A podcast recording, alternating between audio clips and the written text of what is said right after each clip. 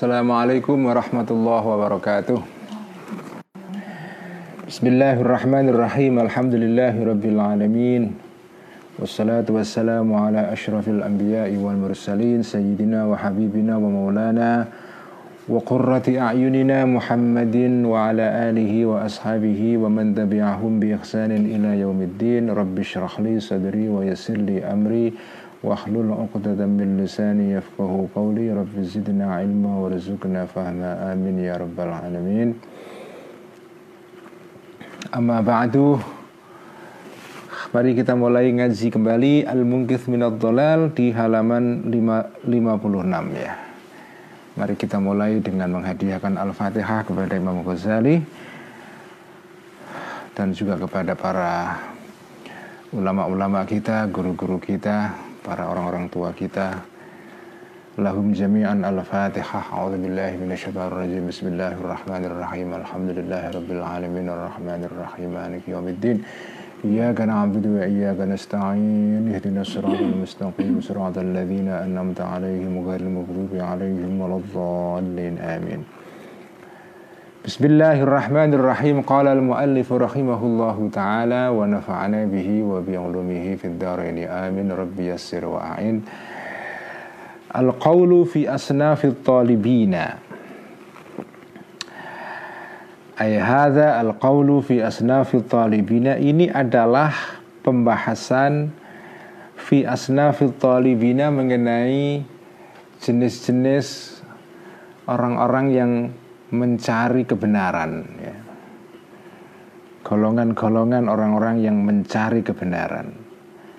Karena tema pokok dari al-mungkith minad dolal adalah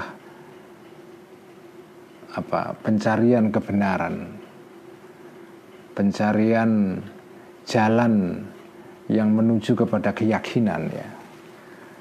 Sebagai fondasi utama dalam ber tasawuf tapi juga dalam berilmu ya.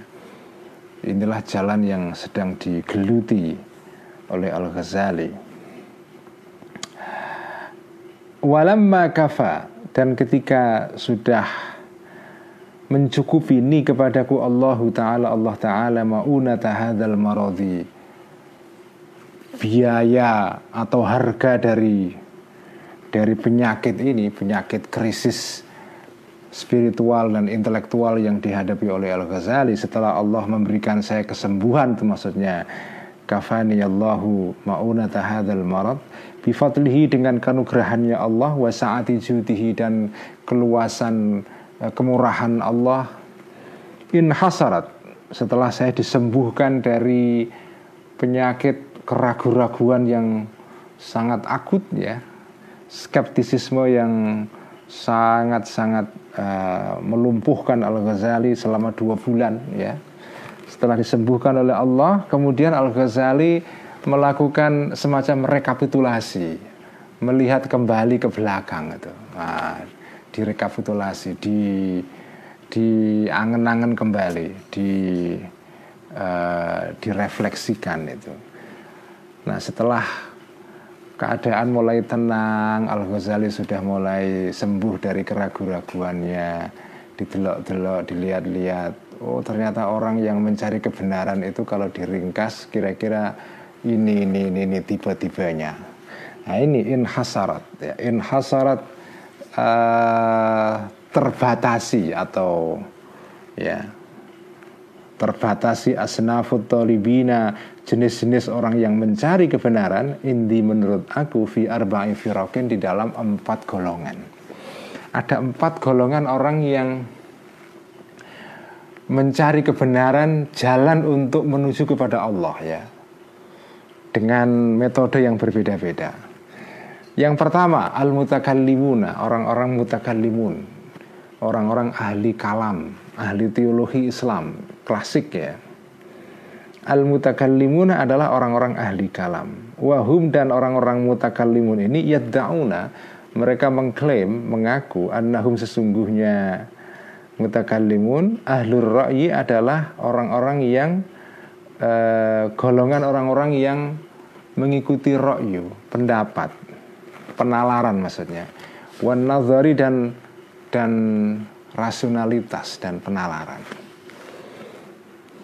Ciri-ciri khas orang ahli kalam adalah ya mereka mencoba untuk membuktikan adanya Allah, menggambarkan sifat-sifat Allah menggunakan metode rasional, menggunakan akal, ya, penalaran, ahlur ra'yi wan nazar. Semua ahli kalam itu metodenya adalah ra'yi. Ya. ya mungkin kecuali ya semua baik Mu'tazilah, baik Asy'ariyah, baik Maturidiyah, baik uh, Qadariyah dan yang lain-lain ya. Itu metode yang dipakai adalah metode rasional. Jadi membuktikan Allah juga dengan membuktikan adanya Allah dengan metode rasional, dengan akal ya. Bukan semata-mata dengan wahyu dan hadis ya, dengan Quran dan hadis tapi dengan akal. Itulah ciri-ciri khas orang mutakalimun. Mereka ini adalah orang-orang ahlur ra'yi wan nazar. Wal batiniyatu dan orang-orang batiniyah, orang-orang kebatinan. Yang dimaksud di sini adalah orang-orang Syiah Ismailiyah ya. Wahum dan orang-orang batiniyah ini ya yazumuna menyangka, mengklaim orang-orang batiniyah ini annahum sesungguhnya mereka ashabu ta'alimi adalah orang-orang yang memiliki ta'lim, pengajaran yang berasal dari imam yang maksum. Itu ta'lim di sini maksudnya ya. Karena mereka mengikuti uh, apa? Mengikuti uh, ya ini mengikuti madhab Syiah. Dalam Syiah itu kan uh, ada kepercayaan, ada doktrin, ada akidah mengenai al-imamul ma'sum, imam yang dijaga dari kesalahan seperti kanjeng Nabi, seperti para nabi-nabi, yaitu imam maksum yang merupakan keturunan kanjeng Nabi. Ya. Ada 12 imam kalau di dalam Syiah Ismail eh, Syiah Isna ya, Isna Asyariyah yaitu Syiah yang sekarang berkembang di Iran atau mengikuti tujuh imam kalau mengikuti Syiah Ismailiyah ya. Jadi mereka menganggap bahwa kebenaran itu sumbernya kalau tidak dari Quran ya dari kanji Nabi atau dari Al Imamul Maksum ya. Dan kebenaran yang diterima dari imam yang maksum ini itu adalah kebenaran yang mutlak ya. Sama dengan kemutlakan kebenaran yang didasarkan kepada kemarin itu khisiat, akliyat, ya, awaliyat itu. Wal maksusuna dan orang-orang yang diberikan kekhususan ya bil iktibasi untuk mengambil ajaran minal imami dari imam al maksumi yang dijaga dari dosa ya, imam maksum itu yang kedua orang batiniah jadi kalau mutakallimun itu metode mencari kebenarannya menggunakan akal dan penalaran, al-batiniyah mencari kebenaran lewat seorang imam al-ma'sum ya, imam ma'sum. Wal falasifatu dan para ahli filsafat ya, ini yang golongan ketiga ya. Wahum dan para falasifah ini ya seumuna mereka menyangka annahu sesungguhnya falasifah ahlul mantiki wal burhani adalah orang-orang yang uh, mempunyai mantik ya, mempunyai logika. Mereka lah yang menggunakan metode mantik. Yang dimaksud dengan mantik di sini ya mantik yang berasal dari Aristoteles ya. Mantiku Aristoteles ya. Manteknya Aristoteles yang diajarkan di pondok-pondok pesantren itu melalui kitab-kitab seperti uh, As-Sulamul atau Risalah Syamsiyah atau Isa Huji ya dan seterusnya. Itulah kitab-kitab mantik yang diajarkan di pondok pesantren. Itu menarik loh ya. Pondok pesantren NU yang sekarang ada ini di seluruh Jawa itu ya meskipun tidak semua tapi banyak yang masih mengajarkan ilmu mantik. Ilmu mantik ini sebetulnya ilmu yang datang dari Yunani yang menemukan ilmu ini menulis pertama adalah Aristoteles. Ya. Makanya disebut dengan logika Aristotelian ya. Al-mantikul Arist Aristotolisi ya. Jadi menarik. Jadi ada ilmu yang diajarkan di pondok sumbernya dari Yunani. Ilmu logika itu. Karena kenapa kok padahal menarik ya pondok itu sebetulnya tidak semua ulama itu menyukai mantik. Banyak ulama, tidak banyak sih ada beberapa yang mengharamkan seperti Imam Ibnu Salah, An Nawawi. Ya. Ada ulama yang tidak mengharamkan tapi nggak suka, yaitu Imam Suyuti, pengarang kitab Tafsir Jalalain itu. Itu pernah mau belajar mantik tapi nggak apa merasa nggak cocok ya, akhirnya ditinggalkan itu dan beliau nggak pernah lagi mau menyentuh-nyentuh lagi memantek itu. Tapi karena pondok pesantren NU itu kiblat utamanya salah satunya adalah Imam Ghazali dan Imam Ghazali adalah pengagum mantek yang luar biasa sampai kekaguman Al Ghazali pada mantek itu sampai beliau mengatakan kalau ada orang kok nggak menguasai mantek maka penalarannya nggak bisa dipercaya ilmunya nggak bisa diandalkan itu. Itu dikatakan beliau di dalam di dalam kitab uh, Mi'yarul Ilm ya. Itu kitab Al Ghazali menulis mantek banyak. Ada Mi'yarul Ilm ada Al Qistasul Mustaqim. Juga sebagian bab mengenai mantek ditulis juga dalam kitab tentang usul fikih yaitu Al Mustasfa yang terkenal itu. Jadi ini menarik sekali bahwa di pondok itu ada ada ilmu yang sumbernya bukan dari dari Timur Tengah, tapi dari Yunani. Ya. Nah ini para falasifah ini ahlul mantiki mereka ini adalah ahli mantek orang-orang yang memiliki mantek wal burhani dan burhan. Ya. Burhan di sini artinya adalah jalan membuktikan kebenaran secara meyakinkan itu namanya burhan.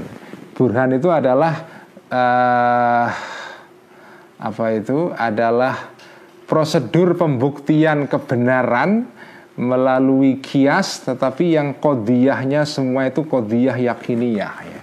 sehingga uh, kesimpulannya itu meyakinkan sekali itu namanya burhan jadi orang-orang filosof ini menganggap dirinya itu paling hebat karena mereka mempunyai metode untuk menemukan kebenaran dengan dasar-dasar argumentasi dengan kodiyah kodiyah artinya kodiyah itu argumentasi ya yang meyakinkan itu. Itu yang ketiga. Wasufiyatu dan para ahli tasawuf para sufi ya. Wasufiyatu dan para ahli sufi ya. As-sufiyah itu jamaknya kata sufiyun sufiyatun agak agak aneh apa itu jamak yang agak aneh ini. Wahum dan para sufiyah ini ya tauna mengaku mengklaim annahu sesungguhnya para sufiyah adalah khawasu hadratir rububiyati. Orang-orang yang diberikan kekhususan, keistimewaan bisa mendekat kepada uh, kehadirat ketuhanan ya. Yang yang mendapatkan ilmu ilham langsung dari Allah itu ya. Wa ahlul musyahadati dan orang-orang yang memiliki musyahadah, kesaksian atau menyaksikan kebenaran langsung melalui mata hati. Wal mukasyafati dan ketersingkapan ya. Orang yang sudah disingkapkan hijabnya sehingga bisa melihat bisa melihat kebenaran Allah ya. Bisa mendapatkan ilham dari Allah secara langsung. Jadi inilah empat empat golongan orang-orang yang mencari kebenaran ya. Al mutakallimun al batiniyah al falasifah as sufiyah dan empat jalan kebenaran ini semua sudah pernah dicobai satu persatu oleh Imam Ghazali. Terus sekarang Al Ghazali mulai apa ya uh, berdialog dengan dirinya sendiri apa? Kayak apa? Kayak ngomong dengan dirinya sendiri ya monolog. Ya. Fakultu maka berkata aku fi nafsi dalam diriku ya. al haqqu la ya'du hadhil asnaf al arba'ata. Al haqqu kebenaran la ya'du tidak akan melewati hadhil asnaf al arba'ata empat kelompok ini.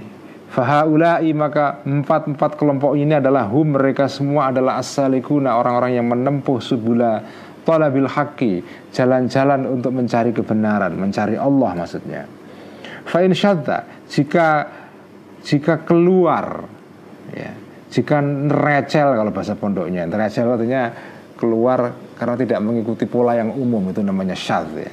Fa'in syadza jika menjadi aneh keluar al haqqu kebenaran anhum dari empat kelompok ini kalau kebenaran itu kok kok dicapai tidak tidak mungkin dicapai oleh metodenya empat kelompok ini. Kebenaran itu di luar mereka semua. Ya udah falai kalau gitu falayab kok maka tidak akan tersisa. Fi haki di dalam mengetahui kebenaran matmaun harapan.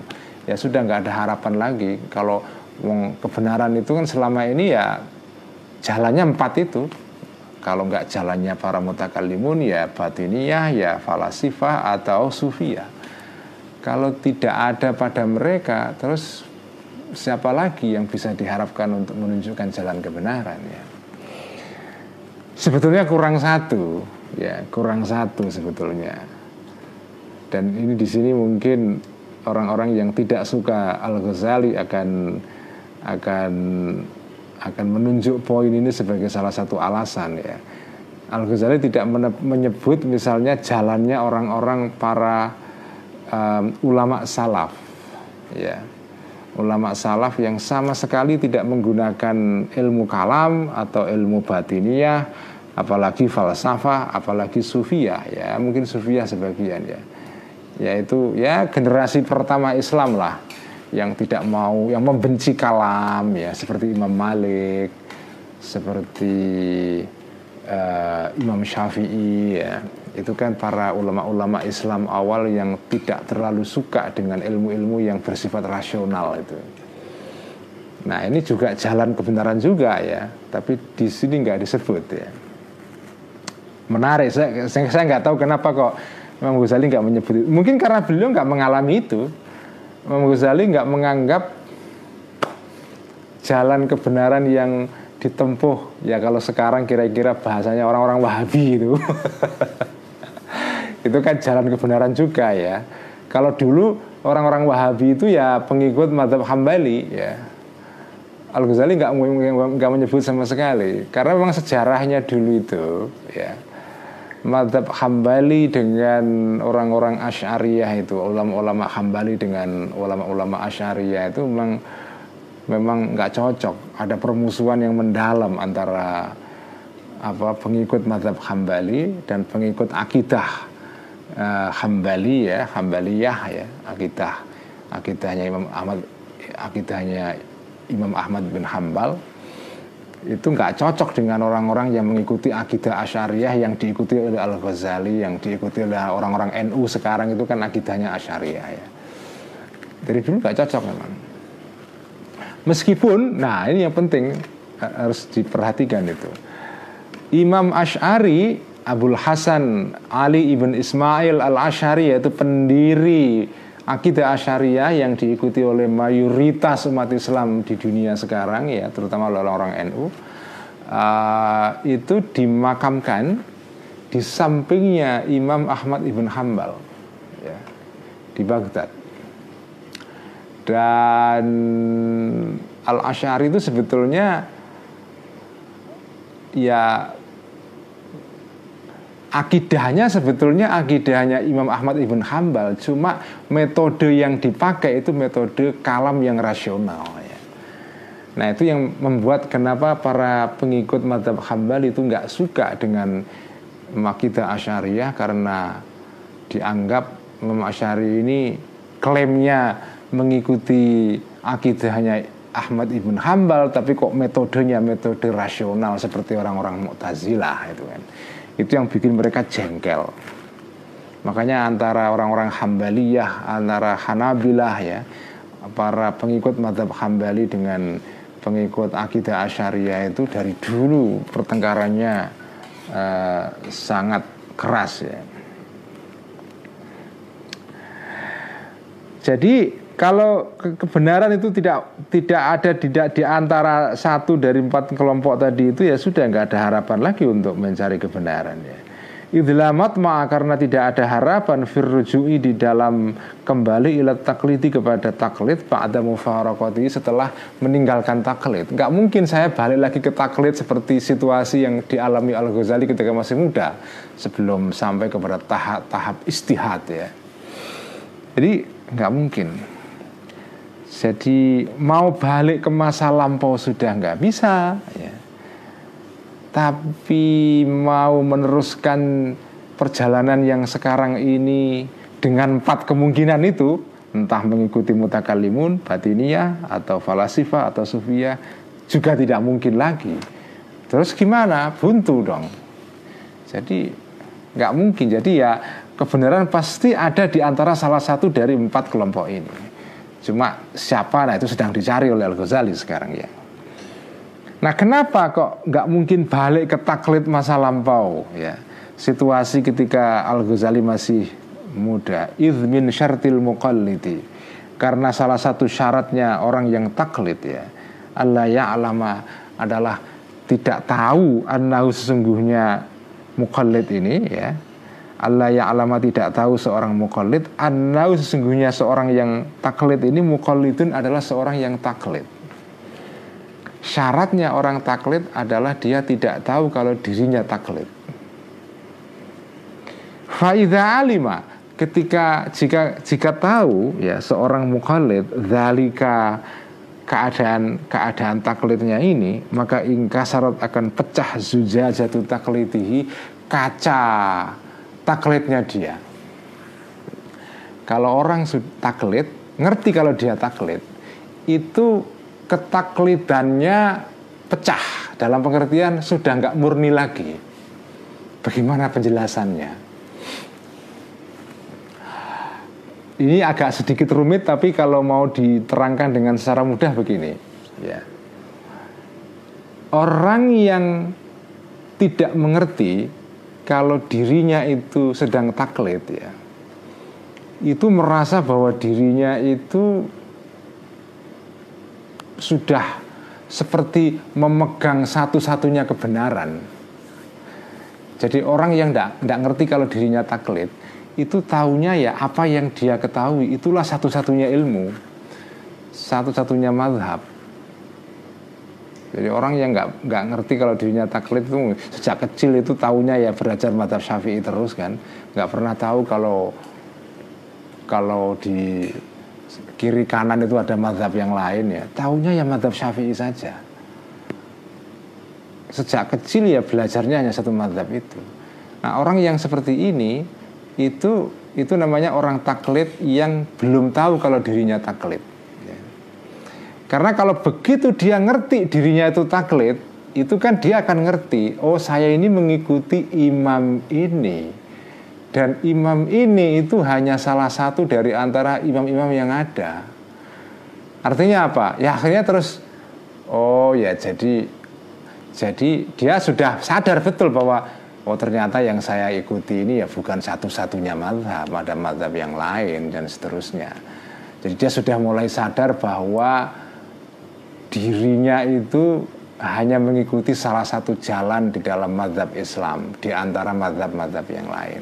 Itu maknanya bahwa orang yang sudah yang taklid kok tahu kalau dirinya taklid itu kalau pakai bahasa orang-orang yang agak akademis itu kenaifannya sudah hilang.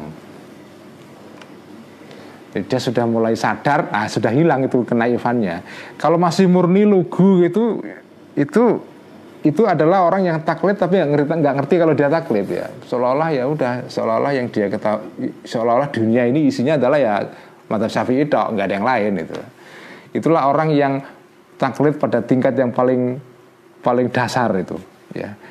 Orang yang taklid tapi tidak ngerti kalau dirinya taklid. Begitu tahu dirinya taklid pecah itu kacanya itu. Kalau sudah pecah wahwa dan taklid yang sudah pecah ini adalah syabun adalah celah ya syabun itu kayak kayak kayak tembok yang ada retakannya gitu celahnya layur abu yang tidak bisa ditembel ya. Kalau sudah pecah taklid itu nggak mungkin ditempel lagi. Karena nggak mungkin kembali ke masa sebelumnya. Udah sudah tahu dia oh ternyata madhab syafi'i hanya salah satu saja bukan satu-satunya. Dan ada madhab yang lain dengan hujah yang lain dalil yang lain. Jadi dia sudah nggak merasa apa satu-satunya yang ada di dunia ini ya madhab syafi'i saja. Dia sudah nggak merasa begitu. Dia sudah merasakan bahwa oh ternyata banyak mazhab itu ternyata kira-kira gitu ya. Wasya'atun dan dan rambut yang yang apa itu? Mubal mubal apa ya mubal mubal rambut yang tidak di yang enggak rapi di sisir sya'atun itu. Rambut yang acak-acakan ya. Wasya'atun dan rambut yang acak-acakan la yulamu yang tidak bisa di uh, di apa diikat diikat jadi kalau sudah taklid pecah itu seperti rambut yang nggak mungkin lagi diikat karena sudah acak-acakan dan susah disatukan lagi ya. Bitalfiki dengan cara dikumpulkan lagi wat ta'lifi dan disusun kembali nggak mungkin. Illa an yudhaba kecuali di, di apa itu di dilelehkan di apa di apa namanya kalau kalau besi dipanaskan kemudian meleleh itu di dileburkan ya. Illa an yudzaba kecuali dilebur uh, taklid yang sudah pecah seperti itu binari dengan dengan apa api. Jadi seolah-olah apa kalau sudah kaca pecah nggak mungkin yang ditempel harus dilebur lagi dipanasi dibakar kemudian dilebur lagi jadi satu. Nah, itu baru bisa balik lagi seperti semula itu. Wa yusta'nafu eh, wa dan dimulailah bagi taklid ini sonatun eh, produk atau buatan atau sesuatu ukhro yang lain mustajadatun yang baru. Artinya ya kamu bisa kembali ke masa lampau tapi kalau kamu bisa melebur apa seperti kayak kaca yang pecah kamu kamu panasi kamu kamu bakar sehingga meleleh lagi nyampur lagi. Tapi apa mungkin itu terjadi? Kan nggak mungkin.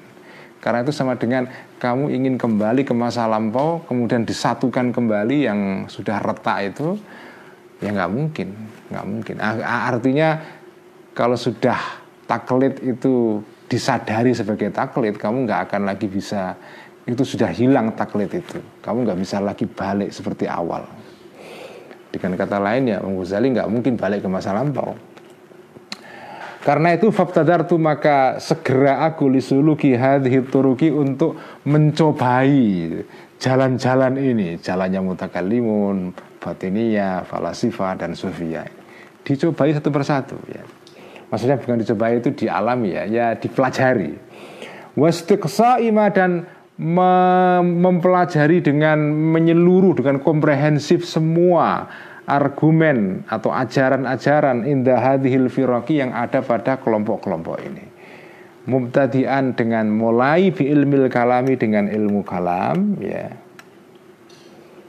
Wa musannian dan uh, kedua kalinya bitorikil falsafati dengan jalannya jalan-jalan falsafah wa musallisan dan ketiga kalinya bita'limatil batiniyati dengan ajaran-ajaran para apa kelompok kebatinan yaitu Syiah Ismailiyah ya. Wa murabbian dan keempat kalinya bitori kotis sufiyati dengan mengikuti jalannya para ahli sufi inilah perjalanan Al Ghazali ya. Jadi satu persatu dicobain itu, dimulai dari ilmu kalam, terus kemudian belajar uh, teologi atau ajaran-ajarannya Syiah Ismailiyah, kemudian mengikuti mempelajari juga falsafah, kemudian juga mempelajari uh, jalannya para sufi-sufi. Ya. ya, memang Al Ghazali ini unik ya. Orang yang kalau sudah menceburkan diri ke satu hal itu nggak tanggung-tanggung. Pokoknya dikejar sampai habis sampai sejauh-jauhnya. Dan memang ada ya orang seperti ini wataknya itu. Yang meskipun nggak semua orang bisa ya. Tapi inilah Al-Ghazali ya. Nah, sekarang kita bicara mengenai kalam. Bagaimana pengalaman Al-Ghazali belajar ilmu kalam, menyelami sampai sejauh-jauhnya dan kemudian apa komentar beliau mengenai ilmu kalam. Jangan lupa lah ya, Imam Ghazali itu salah satu ulama penting di dalam akidah Asyariah. Dalam ilmu kalam yang disebut dengan akidah Asyariah itu. Jadi beliau bukan sekedar hanya belajar tapi juga mengarang kitab yang mengikuti madhab Asyariah seperti kitabnya Al-Iqtisad uh, fil I'tiqad atau Al-Arba'in fi Usuluddin itu semua kitab-kitab beliau yang mengenai akidah yang sekarang saya tulis di mojok.co itu ya. Al-Iqtisad fil I'tiqad ya. Nah, sekarang kita kita mulai membaca bagaimana kesan-kesan dan pengalaman Al-Ghazali ketika menerjuni ilmu kalam, ilmu teologi ya. Al-Qaulu keterangan di pembahasan fi bayani uh, maksudi ilmil kalami tentang keterangan atau menerangkan tujuan dari ilmu kalam. Kalam itu ilmu teologi, ilmu ketuhanan yang uh, dalam tradisi Islam ya. Wahasili dan hasilnya ilmu kalam, produknya apa? Nah, sekarang kita baca Thumma ini kemudian aku aku Al Ghazali maksudnya tu memulai aku bi ilmil kalami dengan ilmu kalam ilmu fikih tidak dihitung karena ilmu fikih itu ilmu amal ya. Bukan ilmu yang merupakan jalan menuju kepada Allah itu tidak ya. Fikih itu ilmu tentang teknik beribadah ya. Jadi di luar pembahasan sebetulnya. Meskipun Al Ghazali tentu belajar pertama ya fikih. Belajar pertama ya fikih. Tetapi yang dimaksud di sini adalah ilmu-ilmu yang menjadi jalan untuk mencari kebenaran atau menuju kepada kebenaran. Nah, fikih di sini nggak masuk dalam di dalam perhitungan karena itu bukan wilayah fikih. Jadi yang yang dianggap sebagai metode mencari kebenaran itu ya salah satunya ilmu kalam ini. Ini yang pertama dipelajari oleh Al Ghazali. Fahassal tuh maka Thumma ini kemudian aku ibtada'tu memulai aku bi ilmil kalami dengan ilmu kalam. Fahasal tu maka berhasil memperoleh aku hu kepada ilmu kalam. Wa alaqtu dan apa dan uh, mentak menulis talik menulis komentar ya. Aku al Ghazali hu kepada ilmu kalam. Jadi tidak sekedar hanya berhasil mempelajari ilmu kalam, mentahsil atau berhasil mempelajari, tapi bahkan beliau menulis tentang ilmu kalam. Ya. tu dan uh, membaca aku, mempelajari aku kutubal muhakkikina kitab-kitabnya para ahli tahqiq orang yang mendalami betul sampai ke dalam-dalamnya minhum di antara para uh, mutakallimun orang-orang ahli kalam Wasannaftu dan mengarang aku fi di dalam ilmu kalam ma sesuatu atau kitab Aratu yang menghendaki aku an usannifa untuk mengarang aku. Aku mengarang tentang ilmu kalam apa pun yang aku kepingin karang, artinya banyak maksudnya. Fasadaftu maka menjumpai aku hu terhadap ilmu kalam ilman sebagai ilmu wafian yang cukup memenuhi bimaksudi terhadap tujuannya ilmu kalam. Memang ilmu kalam itu memenuhi tujuan yang dituju. Kalau dilihat dari sudut tujuan ilmu kalam, ilmu ini mencapai tujuannya, goalnya kecapai. Tetapi ghairawafin tidak memenuhi bimaksudi dengan atau terhadap tujuanku. Tapi untuk aku sendiri, aku nggak puas. Nah ini menarik sekali ini. Jadi Imam Ghazali itu nggak puas dengan ilmu kalam Ini jadi pertanyaan, apakah beliau juga tidak puas dengan rumusan-rumusan akidahnya uh, kelompok Asy'ariyah ya? Boleh jadi, boleh jadi karena kalau sampean jenengan baca kitab-kitab Al-Ghazali yang lain seperti uh, Faisalut Tafriqah Bainal Islami wa Zandaqah ya. Itu di sana ada beberapa paragraf dalam kitab itu yang seolah-olah memberi kesan bahwa Al Ghazali itu uh, tidak tidak menganggap madhab Ash'ari itu uh, memadai, ya, mencukupi.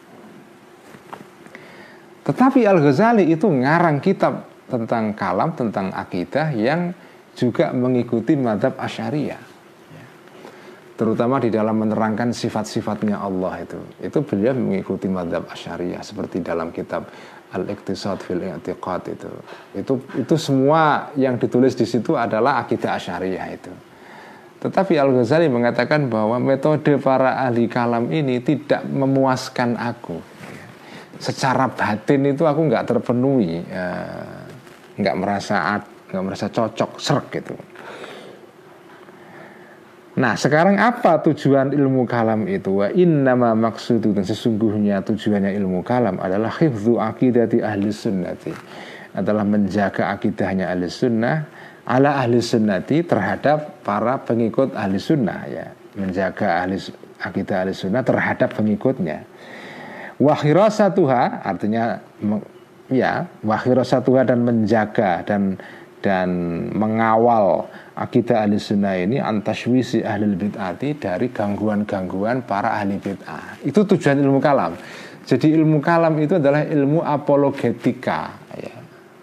ilmu apologetik yaitu apologetika itu adalah ilmu untuk mempertahankan keyakinan saya ya.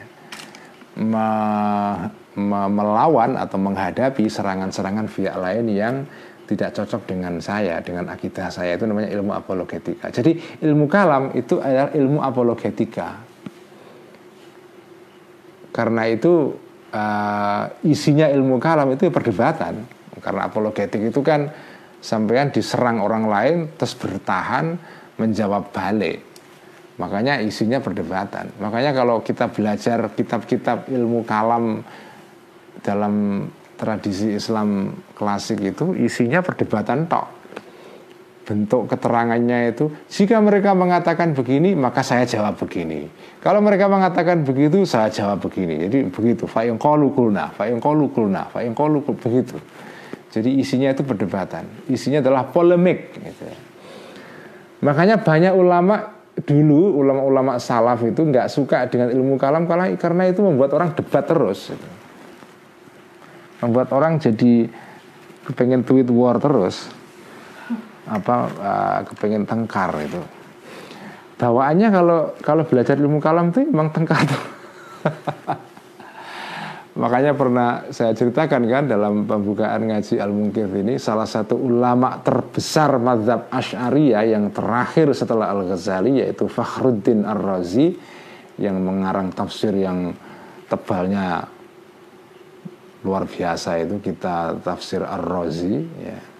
Itu dikenal sebagai orang yang dalam sebagian besar hidupnya itu isinya debat terus. Dan itu dicatat dalam buku perjalanan beliau judulnya Al Munadharah jadi isinya perdebatan memang.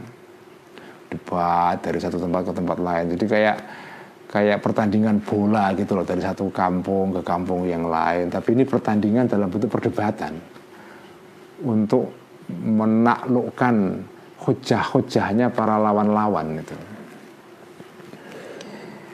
Nah Al Ghazali nggak puas dengan itu ya. Kalau orang kebenaran yang diperoleh dengan jalan dengan jalan tengkar itu kan nggak nggak apa ya nggak neresep di hati kan. Jadi Al Ghazali pada dasarnya itu nggak suka dengan kebenaran yang polemis seperti ini tuh nggak suka beliau. Meskipun beliau sendiri ahli debat loh ya, jangan lupa Al Ghazali sendiri adalah ahli debat, tapi beliau nggak suka dengan debat itu. Nah, fakat alqa maka telah me memberikan, melemparkan Allahu Allah ya. Maksudnya memberikan, melemparkan, memberikan Allahu Allah Subhanahu wa taala ala ila, ila ibadi kepada hamba-hambanya Allah ala lisani rasuli melalui lesannya para apa, utu, lesannya utusan Allah ya melemparkan memberikan akidatan akidah iya akidah ini al haqu adalah akidah yang benar alama fihi alama mengikuti sesuatu fihi yang di dalam sesuatu ini solahudinihim terdapat eh, kebaikan atau kemaslahatannya agamanya eh, para hamba-hamba Allah tadi itu wa dunyahum dan uh, kehidupan duniawinya para hamba-hamba Allah. Kama natoko sebagaimana mengucapkan bimufarraqatihi tentang beberapa detail-detailnya eh, apa itu eh, kebenaran ini ya akidah kebenaran ini Al-Qur'anu Qur'an wal akhbaru dan hadis-hadis ya. Thumma alqa kemudian melemparkan asyaitonu syaitan fi wasawisil mubtadi'ati di dalam uh, keragu-raguannya para orang-orang ahli bid'ah dalam was-wasnya ahli bid'ah umuran pendapat-pendapat mukhalifatan yang melawan sunnati kepada sunnah kanji Nabi ya. falahiju maka apa lahiju itu artinya berbicara dengan berbusa-busa ya dari kata lahjatun artinya ngomong dengan sepenuh mulut itu loh ya. Maksudnya ya berdebat falahiju maka berdebat para mubtadi'ah ini biha dengan pendapat-pendapatnya tadi itu umur. Wakatu dan hampir-hampir mereka ini yushawisuna mengganggu para mubtadi'ah ini akidat al haqqi akidat akidah kebenaran ala ahliya terhadap para pengikutnya akidah al haqqi ini.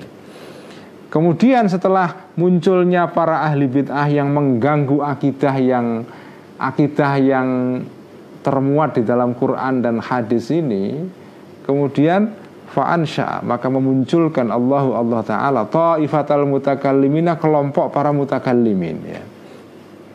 Waharraka dan menggerakkan Allah dawaiyahum terhadap uh, motivasi motivasinya para mutakallimin linusrati sunnati untuk menolong membantu membela sunnah membela sunnahnya kanji Nabi bikalamin dengan argumentasi tabin yang logis yang tersusun dengan rapi maksudnya menggunakan mantek ya. Yakshifu yang bisa mengungkap kalam tab ini antal bisa di ahli bid'ah Eh, dari atau terhadap ya, eh, tipuan-tipuan atau sesat-sesat pikirnya para ahli bid'ah al muhdatsati yang datang belakangan. Ala khilafis sunnati yang eh, yang eh, menyalahi eh, sunnah al ma'thurati yang diriwayatkan dari kanjeng Nabi. Faminhu maka dari sinilah nasya'a muncul ilmu kalami ilmu kalam teologi Islam ya wa ahlu dan para para orang-orang ahli kalam ini. Falakad kama maka sungguh telah berdiri, telah apa itu uh, ber set, apa berdiri, maksudnya apa itu uh, maksudnya ya apa cekat-ceket atau bergegas ya. Ta'ifatun sekelompok minhum dari para mutakallimin itu bima untuk melakukan sesuatu nadaba yang memerintahkan hum kepada ta'ifah ini Allah Ta'ala uh, lahu uh, untuk untuk ma untuk membela sesuatu tadi itu. Fa'ahsanu maka telah berbuat baik ta'ifah tadi ini adzabba untuk membela anis sunnati dari sunnahnya kanji Nabi. Wan dan membela anil akidati terhadap akidah al mutalaqati yang diterima bil qabuli secara secara aklamasi secara secara diterima secara positif ya dengan diterima minal minal nubuwati dari kenabian dari kanjeng Nabi. Watagbiri dan uh, melemparkan debu maksudnya membalas ya fi wajhima di muka uh, sesuatu pendapat uhditha yang muncul belakangan minal bid'ati berupa bid'ah ya. Jadi intinya adalah kenapa ilmu kalam itu muncul? Ini Al Ghazali menceritakan munculnya ilmu kalam ya. Jadi ilmu kalam itu muncul ilmu teologi yang oleh Al Ghazali dikatakan ilmu yang tidak memuaskan dirinya itu, meskipun dia mencapai tujuannya yaitu tujuannya kan membela akidah ahli sunnah wal jamaah ya. jadi semula itu kan pada zaman kanjeng Nabi pada zaman sahabat dan seterusnya itu kan ya nggak ada ilmu kalam itu sama dengan pada zaman kanjeng Nabi dan para sahabat itu kan nggak ada ilmu yang disebut fikih itu kan nggak ada. Ilmu disebut tafsir juga nggak ada ilmu disebut tasawuf juga nggak ada cuma benih-benihnya sudah ada. Nah pada zaman kajian Nabi semua orang itu ya ngikuti akidah sesuai diajarkan di Quran dan di hadis apa adanya nggak usah dikasih argumentasi yang dake-dake yes, pokoknya kayak orang di, kayak orang desa gitulah orang kampung. Pokoknya ya iman iman percaya kepada Allah kepada Nabi kepada Rasul. Udah gitu aja. Kepada malaikat kepada hari akhir kepada surga neraka. Udah. Iman yang sifatnya naif ya. Iman yang sederhana dan yang lugu dan tidak neko-neko tidak iman ala anak-anak IAIN yang belajar teologi di usuluddin enggak begitu. Itulah iman yang pertama ya begitu. Tapi keadaan berubah ya ketika muncul perdebatan-perdebatan teologis yang dipicu oleh munculnya pendapat-pendapat dari kelompok-kelompok yang ahli bid'ah ya. Mu'tazilah, Mujassimah, kelompok-kelompok yang membawa pendapat-pendapat yang tidak selaras dengan akidah ahli sunnah wal jamaah ini muncul dan dan mereka menggunakan argumentasi yang rasional, kadang-kadang malah menggunakan filsafat juga seperti yang dilakukan oleh para mutakallimun atau ahli-ahli teologi dari mazhab Mu'tazilah ya. Itu kan sebagian menggunakan filsafat diadopsi untuk mempertahankan akidah mereka. Kemudian nah terpaksalah orang-orang ahli sunnah yang semula tidak mau menggunakan cara yang rasional ini terpaksa mengikuti cara itu untuk membela akidah mereka itulah asal usulnya kenapa muncul ilmu kalam ya.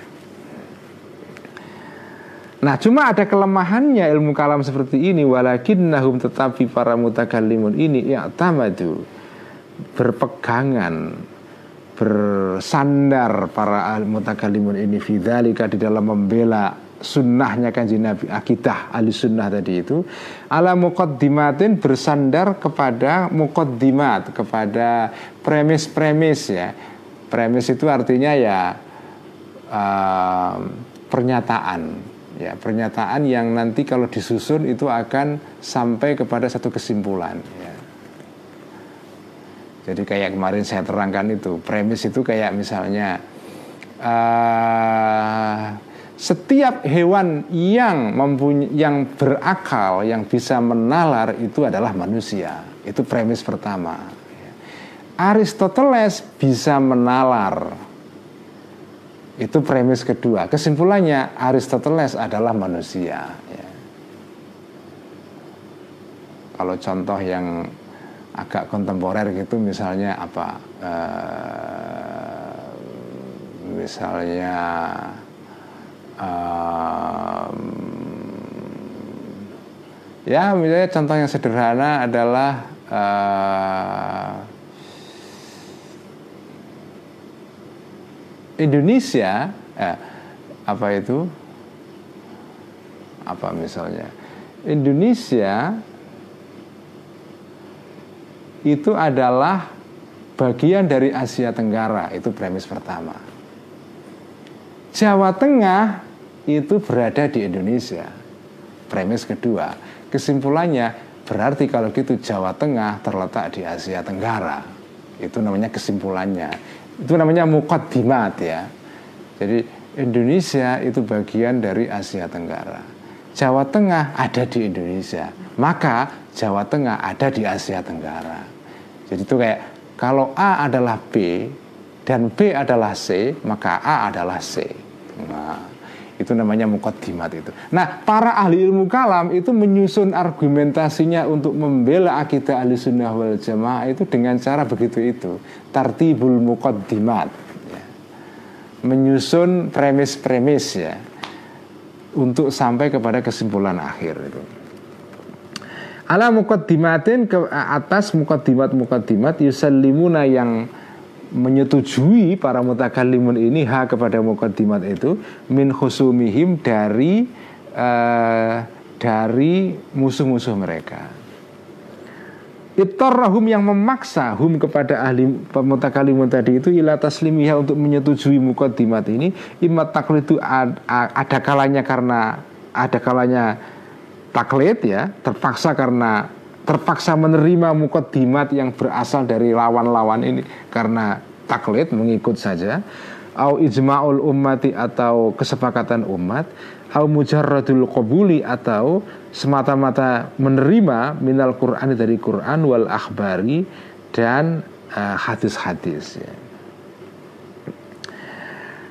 Wakana dan ada jadi orang mutakalim ini cara kerjanya untuk membela akidah alusunnah wal jamaah itu tadi itu menyusun mukaddimah mukaddimah premis-premis ini ya. Nah premis-premis ini sebagian ya premis-premis yang terpaksa diterima dari musuh-musuhnya lawan debatnya supaya apa?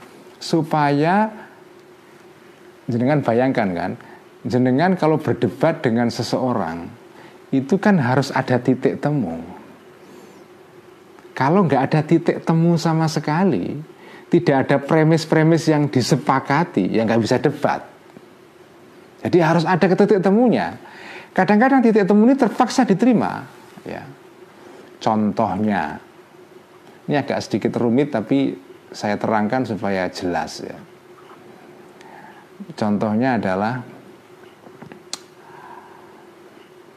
para mutakalimun mu'tazilah yang merupakan musuh-musuhnya uh, kelompok Asy'ariyah yang diikuti oleh warga Nahdliyin ini ya. Itu kan di dalam mempertahankan beberapa doktrin mereka, mereka menggunakan beberapa uh, teori-teori ya. Salah satunya adalah teori mengenai jauhar dan arot jauhar dan arad. Itu teori yang dipakai oleh orang-orang Mu'tazilah. Apa itu nggak usah saya terangkan nanti kepanjangan. Tapi intinya ash, im, uh, para pengikut uh, ulama-ulama Asy'ariyah terpaksa untuk berdebat dengan Mu'tazilah supaya bisa ada titik temu. Mereka terpaksa menggunakan teori ini juga. Ini yang disebut dengan apa itu mukaddimat yusallimunaha min khusumihim supaya perdebatan bisa berlangsung Padahal kalau tidak ada musuh itu mungkin ya teori jawar art ini nggak dibutuhkan, tapi demi untuk supaya debat dengan orang Mu'tazilah bisa berlangsung, sampai terpaksa harus menerima sebagian dari teori-teori mereka supaya kita bisa berdebat dan ada ada ada common ground, ada kesamaan ya. Jadi itu itulah yang terjadi. Jadi para mutakalimun itu menyusun premis-premisnya kadang-kadang dalam situasi yang tidak ideal yaitu terpaksa menerima pendapatnya musuh-musuhnya sekedar untuk supaya diskusi bisa berjalan. Ya.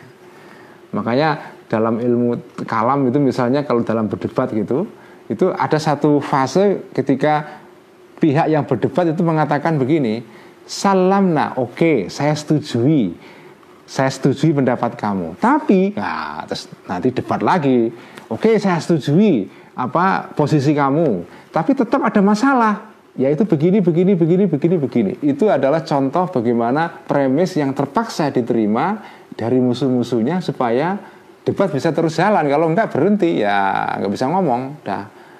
Artinya nggak bisa menaklukkan lawan. Ya nggak bisa, ya nggak bisa harus harus diterima itu ya. Jadi uh, itu wakana aksaru khawdim bahkan dan ada aksaru khawdim sebagian besar dari uh, perdebatan masuknya para mutakalimun dalam perdebatan ini adalah fistikhroji. Wakal dan ada aksaru khawzim sebagian dari pembahasannya. Katakan aja begitu para mutakalim ini ada ini adalah fistikhroji munakodotil khusumi. Di dalam mengeluarkan e, cara-cara untuk melawan musuh ya. pokoknya ya namanya debat kan bagaimana cara untuk menundukkan lawan. Inilah inilah kenapa para ulama dulu itu ulama salaf tuh nggak suka dengan perdebatan. Karena situasi perdebatan itu memaksa kamu nyari jalan apa saja supaya lawan tuh kalah. Kadang-kadang jalan yang kamu tempuh itu ya kadang-kadang kalau jujur saja itu nggak fair. Samalah dengan pengacara di pengadilan itu bagaimana membela kasus itu dicari cara untuk membela kliennya walaupun dengan pasal-pasal yang lemah pokoknya pokoknya harus melawan nah itu itulah kira-kira keadaan yang terjadi dalam ilmu kalam itu kayak begitu. Jadi sebagian besar fokusnya para mutakalim itu adalah istikhraju munaqadatul khusum. Bagaimana cara mengeluarkan dalil untuk menaklukkan musuh. Wa mu'akhadatihim dan memaksa musuh bila wazimi musallamatim dengan konsekuensi-konsekuensi dari uh, aksioma-aksioma atau pendapat-pendapatnya para musuh ini. Kalau kamu punya pendapat begini, berarti kamu harus menerima ini konsekuensinya. Nah, itu namanya mu'akhodatim bila wazimi musallamatim. Nah wahada, nah ini yang paling penting harus digarisbawahi ya. Wahada dan ini semua saudara-saudara ini komentar Al Ghazali qalilun naf'i itu sedikit manfaatnya fi hakiman terhadap orang la yusallimu yang tidak menerima siwat daruriyati selain premis-premis yang doruriyat yang pasti benar seperti kemarin itu hisiyat, akliyat ya syai'an sama sekali aslan babar pisan artinya sama sekali ya. Falam yakun maka tidak ada al kalamu ilmu kalam fi haki dalam dalam diriku dalam dalam kaitannya dengan diriku al ghazali maksudnya kafian itu mencukupi nggak nggak cukup bagiku. Karena keadaannya begitu itu isinya itu debat-debat tok. Walalidai dan tidak terhadap penyakit intelek krisis intelektualku alladzi yang kuntu ada aku askuhu mengeluhkan aku menderita aku hu kepada penyakit tadi itu syafian bisa menyembuhkan. Jadi ilmu kalam tidak bisa menyembuhkan penyakitku. Yang bisa menyembuhkan penyakit Al-Ghazali adalah kemarin itu nurun qadzafahullah ya. Cahaya yang dilemparkan Allah ke dalam hatinya Al-Ghazali sehingga beliau merasakan ketenangan momen eureka itulah yang membuat Al Ghazali jadi tenang. Bukan debat ala mutakalimu yang isinya hanya uh, nggak menarik ya. Saya merasakan apa yang dirasakan Al Ghazali ini karena saya juga pernah melewati fase debat-debat debat-debat kayak begini ini. Dan memang nggak asik nggak asik. Dan kesimpulan saya debat tidak akan membawa manfaat yang banyak. Karena itu Quran itu sebetulnya nggak suka orang Islam itu debat itu ya. Wala tujadilu ahlal kitabi illa billati hiya ahsan. Kamu jangan berdebat kecuali kalau terpaksa dan itu pun menggunakan cara-cara yang baik lah etis gitu loh. Kadang-kadang kalau orang berdebat sudah sampai di tengah-tengah perdebatan yang panas itu ya harus cari cara bagaimana bisa menundukkan lawan dengan cara-cara yang kadang-kadang tidak fair ya curang. Karena ngaku kalah dalam perdebatan itu tengsin. Pasti itu. Sampai kalau sudah berdebat ngaku kalah itu malu. Walaupun mungkin kamu sadar oh poin saya ini lemah tapi tetap aja wow, maksain terus itu ya itulah yang membuat Al Ghazali akhirnya ah, udah nggak cocok inilah ilmu kalam ini. Nggak nggak nggak gue banget kira-kira gitulah ya. Sekian ngaji Al Munggith mari kita uh, ganti ngaji ikhya ya. Wallahu alam bisawab Bismillahirrahmanirrahim. Alhamdulillahirabbil alamin. Wassalatu wassalamu ala asyrafil mursalin sayyidina Maulana Muhammadin wa ala alihi wa ashabihi ajma'in أما بعد فقال المؤلف رحمه الله تعالى ونفعنا به وبعلومه في الدارين آمين ربي يسر وعين kita akan baca kitab Ikhya di halaman 991 di subbab yang baru bayanu fadilati man yukhalifu man yukhalifu syahwatal farji wal ain ay hadza bayanu fadilati man yukhalifu ila akhirih ini adalah keterangan bayanu fadilatiman keterangan mengenai keutamaan seseorang yukhalifu yang melawan syahwat al-farji terhadap hasrat seksual wal aini sahwatnya organ seks ya organ seksual wal aini dan mata Ilam ketahuilah anna hadhihi syahwata sesungguhnya syahwat ini dia adalah aglabu syahwati syahwat yang paling dominan alal insani kepada manusia terhadap manusia. Wa soha dan paling sulit di antara syahwat ini indal hayajani ketika sedang bergolak alal akli terhadap akal sedang meruap seperti soda gembira itu langsung dibuka brrr, itu itu namanya hayajan itu itu. Soda gembira dikocok eh bukan soda gembira ya sodanya itu dikocok dibuka langsung brrr, itu. Itu namanya hayajan. Anal akil terhadap akal illa anna muqtadhaha uh, hanya saja sesungguhnya. Tuntutan-tuntutan syahwat ini kobihun adalah jelek yustahya yang yang yang apa itu yang dimalui minhu terhadap uh, muqtadhaha ini. Yang kita merasa malu minhu terhadap muqtadhaha ini. Wa dan dikhawatirkan meniktihami untuk me, apa me, me, menjalani atau menceburi eh, muktadoha ini. Jadi syahwat yang paling kuat terhadap dominan terhadap manusia adalah ya ini syahwat syahwatul farji wal aini ya. Dan syahwat seperti ini kalau kita ikuti itu muktadoha ya itu pasti jelek dan orang akan malu untuk apa itu untuk mengakui itu karena itu dianggap sebagai aib sosial ya. Jadi ini ini syahwat yang paling dominan dalam diri manusia, hasrat seksual dan hasrat yang timbul dari mata yang menimbulkan hasrat seksual ya, itu adalah syahwat yang dominan. Cuma orang tidak mau mengeksekusi syahwat itu secara uh, spontan ya Kan orang nggak mau begitu suka seseorang perempuan atau laki-laki terus langsung nyosor itu kan nggak mungkin dilakukan. Kita kan bukan binatang ya. Nah, wamtina'u aktsarin nasi dan uh, apa ya? Dan uh, tidak maunya atau uh, apa? membangkangnya sebagian besar manusia an terhadap tuntutan syahwat tadi itu syahwatul farji wal aini ya kalau orang walaupun syahwat ini kuat pengaruhnya pada manusia tapi dia tidak mau mengikuti tuntutannya itu sebagian besar karena imali ajzin karena ketidakmampuan mungkin sudah impoten ya. Auli khaufin atau khawatir dicela oleh banyak orang jadi nggak mau nyosor saja. Auli hayain atau karena malu terhadap apa itu masyarakat.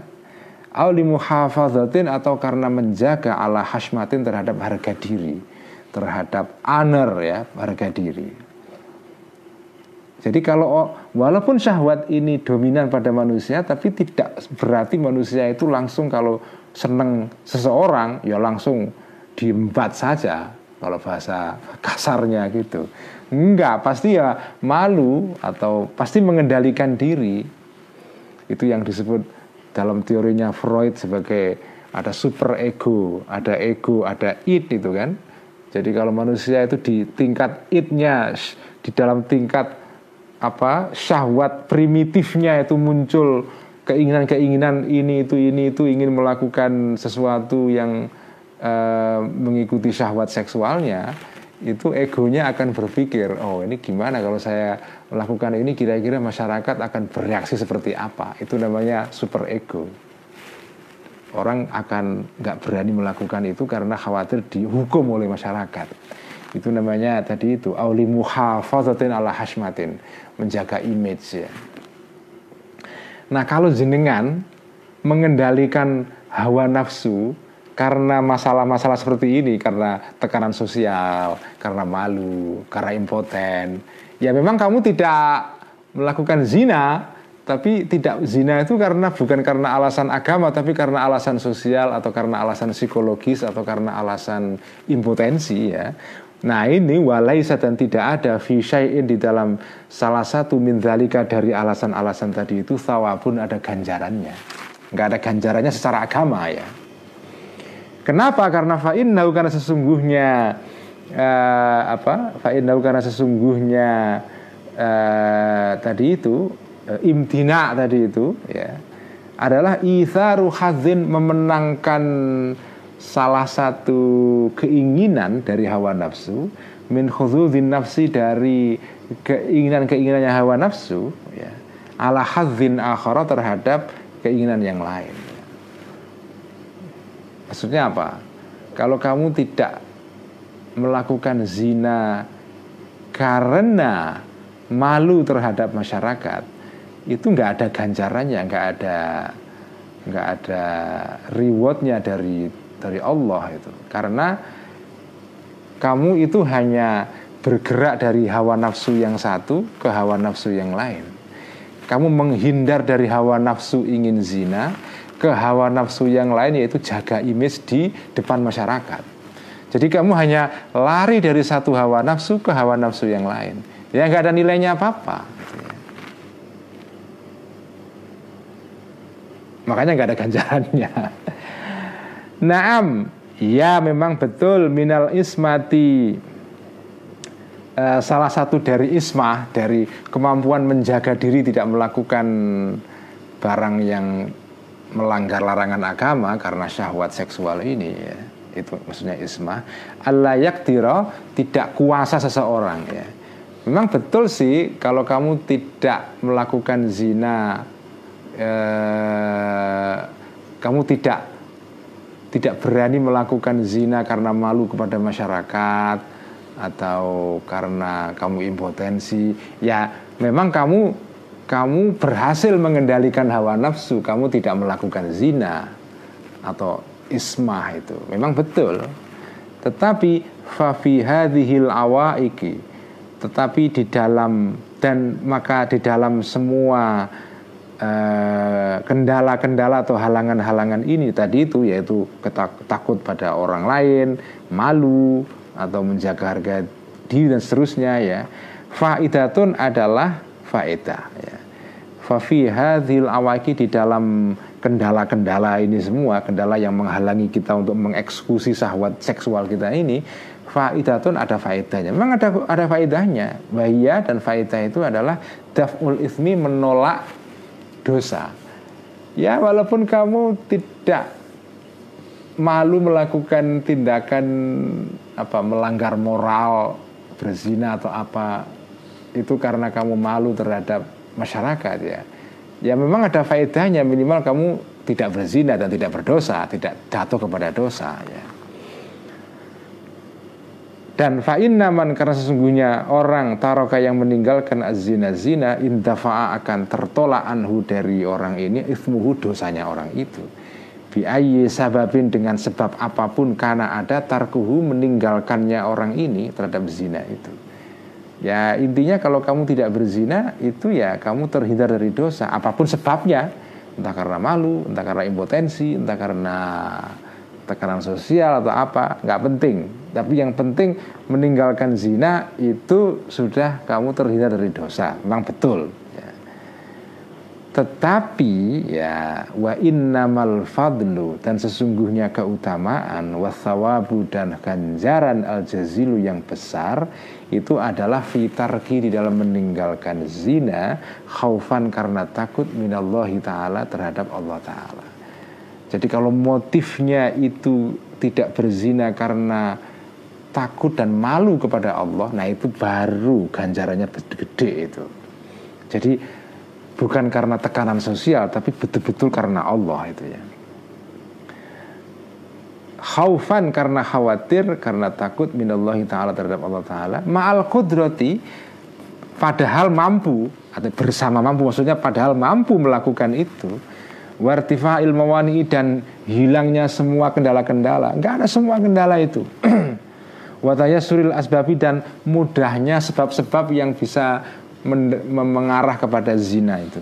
Semua jalan terbuka tapi kamu tidak mau melakukan itu. Tidak ada kendala-kendala sosial nggak ada ini nggak ada itu ya.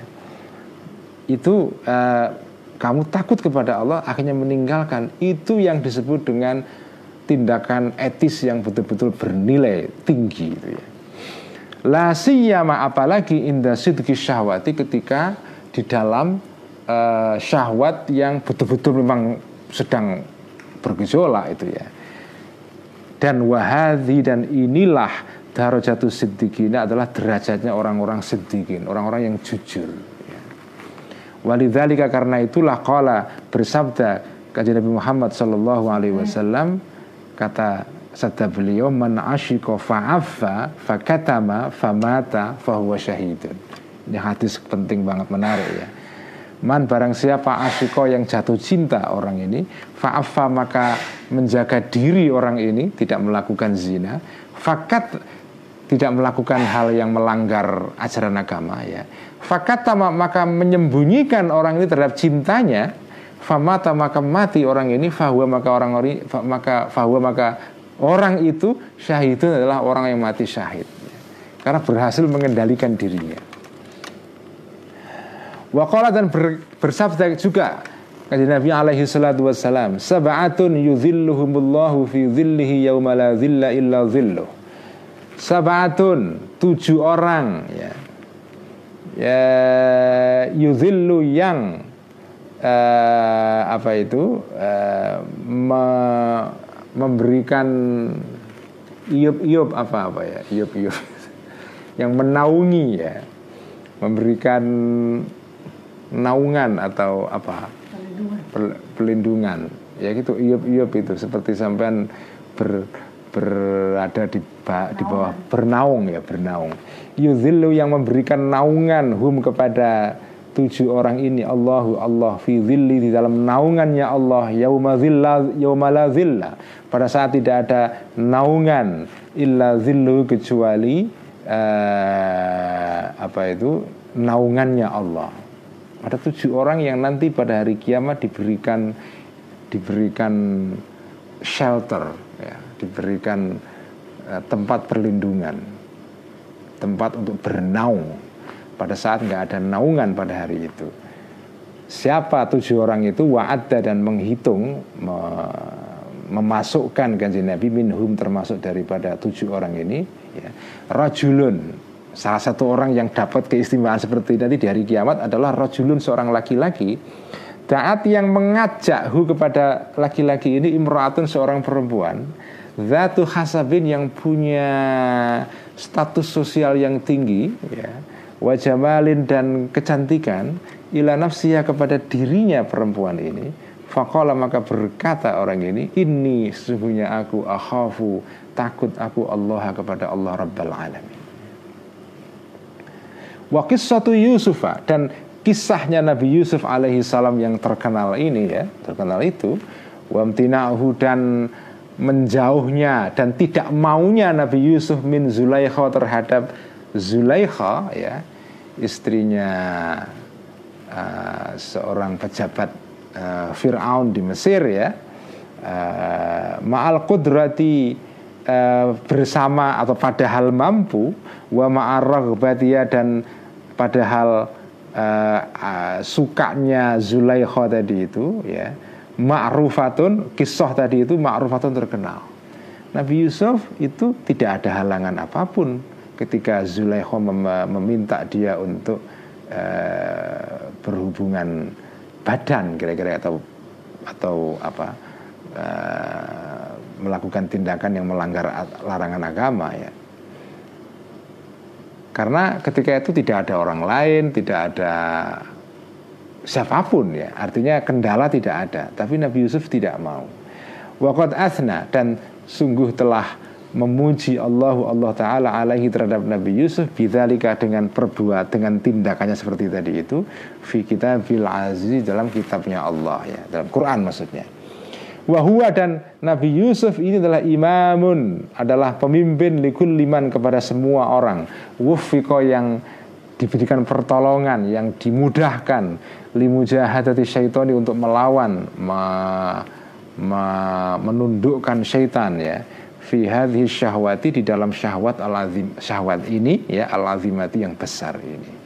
Inilah eh, apa eh, keutamaan orang-orang yang bisa mengendalikan syahwat eh, seksualnya. Dia akan menjadi bagian dari uh, umatnya atau golongannya Nabi Yusuf ya. Karena Nabi Yusuf itu adalah paragon, adalah simbol dari kemampuan mengendalikan diri laki-laki yang tidak tunduk kepada hawa nafsunya. Saya kira itu ngaji ya malam ini kita tutup sekian dan mari kita akhiri dengan membaca salawat timbul kulub ya. اللهم صل على سيدنا محمد طب القلوب ودوائها وعافية الأبدان وشفائها ونور الأبصار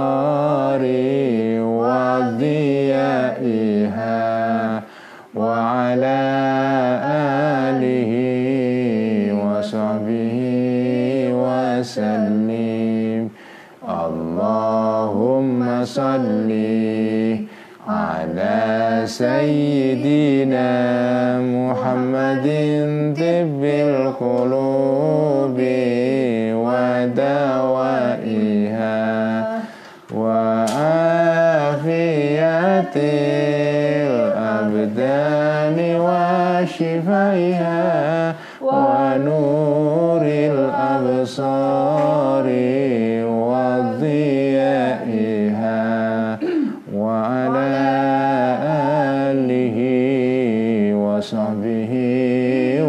وسلم. اللهم صل على سيدنا محمد طب القلوب ودوائها وعافية الأبدان وشفائها ونور الأبصار وضيائها وعلى آله وصحبه وسلم sekian wassalamualaikum warahmatullahi wabarakatuh Waalaikumsalam warahmatullahi